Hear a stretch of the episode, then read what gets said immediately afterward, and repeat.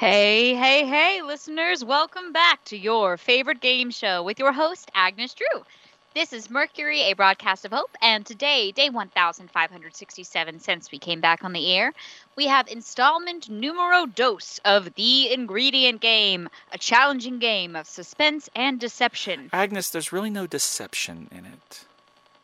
A wily pitting of dastardly nemesis against dastardly nemesis. Is is is, is that how you feel? I thought we were just having fun. A mad dash to the finish line with this long standing fan favorite tournament. I mean, I told you about it like a few days ago, and we don't know if it's a fan favorite because because we're a radio show and we can't get that kind of instant feedback from audiences because radio. I know, but don't you just like kind of feel it's a favorite in your heart? I mean, I guess I, I personally was very entertained. As was I. Listeners, if you feel compelled to write in or if you're able, swing by the station and let us know how you think. Feel free. We'd love to know if this is as fun for you as it is for us because we can always tie these in again in the future. We definitely can. So today you're coming up with ingredients for me, Agnes.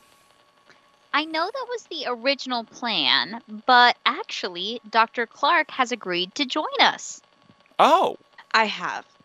Which means that if we're really doing this in a logical fashion, Agnes should come up with ingredients for me so that I can come up with them for you later, Max. That way, we all get a turn at both parts. yep, that makes sense. That's kind of a relief because who knows what bizarre elementation Agnes will conceptualize. Hey! Actually, that's fair. Get ready, Dr. Clark. Uh oh. Today, uh, Madame et Monsieur, we have on the table, if you will, a feast of Cadbury milk chocolate eggs, red wine, jackfruit, cotton candy, bow tie pasta, garlic, and kale. Agnes, are you serious? As a four alarm fire. Ugh. I just realized that this is the problem with going around in a group of three players like this. No immediate fear of retribution or revenge. Have fun! All right. Well, let's see. Are you stalling? No, I'm slipping into science mode, Is that allowed? using all of the unique tools and resources available to oneself. I should think so. Oh, it is. It most definitely is. Okay, then science your way out of this one, Dr. Clark. Ah, All right. Oh, I intend to. Okay. First, I would finely chop the garlic and fry it in olive oil, then add red wine and cook it down to a reduction. I would take bunches of the kale and puree it with more garlic and olive oil to create a sort of pesto. Then I would shred and fry the jackfruit so it was like a crispy chicken substitute. You can do that? Oh, sure. Several of my friends in the lab were vegetarian, and this was one of their favorite alternatives to shredded chicken tacos or chicken curry, things like that. Hmm. How much is jackfruit like fruit? oh, I see why you're concerned. Not at all. It's like a very neutral, slightly fibrous. Well, have you ever had hearts of palm? Yes, once when my family went to Costa Rica, uh, when I was a kid. It tastes a bit like that, except more chickeny. Sounds kind of good. Oh, it is. You're doing kind of shockingly well with this bizarre assortment. Please continue. Well, next I would cook the bow tie pasta like normal, then toss it with the pesto, add some of the uh, fried jackfruit chicken on top, and drizzle the red wine garlic reduction over the whole thing. Whoa.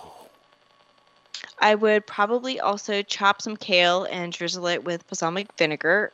Oh, do I have that? Yes. Uh, and olive oil and coarse sea salt for a salad, just because those vegetables are so important.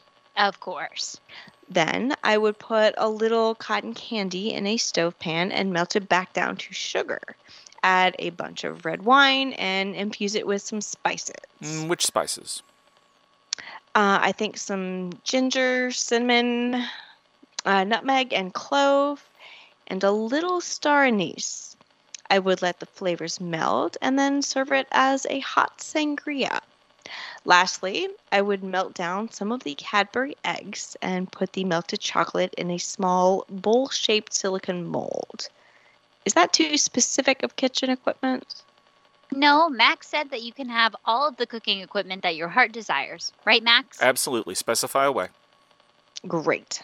Once the bowl shapes had hardened, I would pop them out and fill them with cotton candy to, to uh, look like the fluff in a bird's nest. Then I would place a few more solid Cadbury eggs inside, and voila, tiny bird's nests for dessert. Oh, that is so cute. And that does it. I'm kind of speechless. Me too. I wasn't exactly trying to trick you, Dr. Clark, but I was definitely trying to make it interesting. And then you went and totally nailed it. Thanks, Agnes. I thought you were quite creative last time as well. Thanks. How did you um science this task? I guess I didn't exactly science it. It's just my way of saying that I'm focusing it, getting logical, progressing rationally. Ah, Science is just my happy place, so I guess I just think about being really methodical and it makes me happy, and then I act smarter. Does that make sense? actually, yes. I think it's the same as books for me, elevating my intellect with a literary mentality. I guess for Max, it's sound. That's extremely true. Well, everyone, speaking of sound, it's about time to wrap up for today. Dr. Clark, well done with such an elegant meal. Agnes, good job creating such a strange but I guess inspiring ingredient list. And listeners, if you have a way to tell us whether you like listening to this new game, please do. Until next time, for Agnes Drew and Dr. Rosalind Clark, this is Max O'Brien for Mercury, a broadcast of hope. Take care of each other.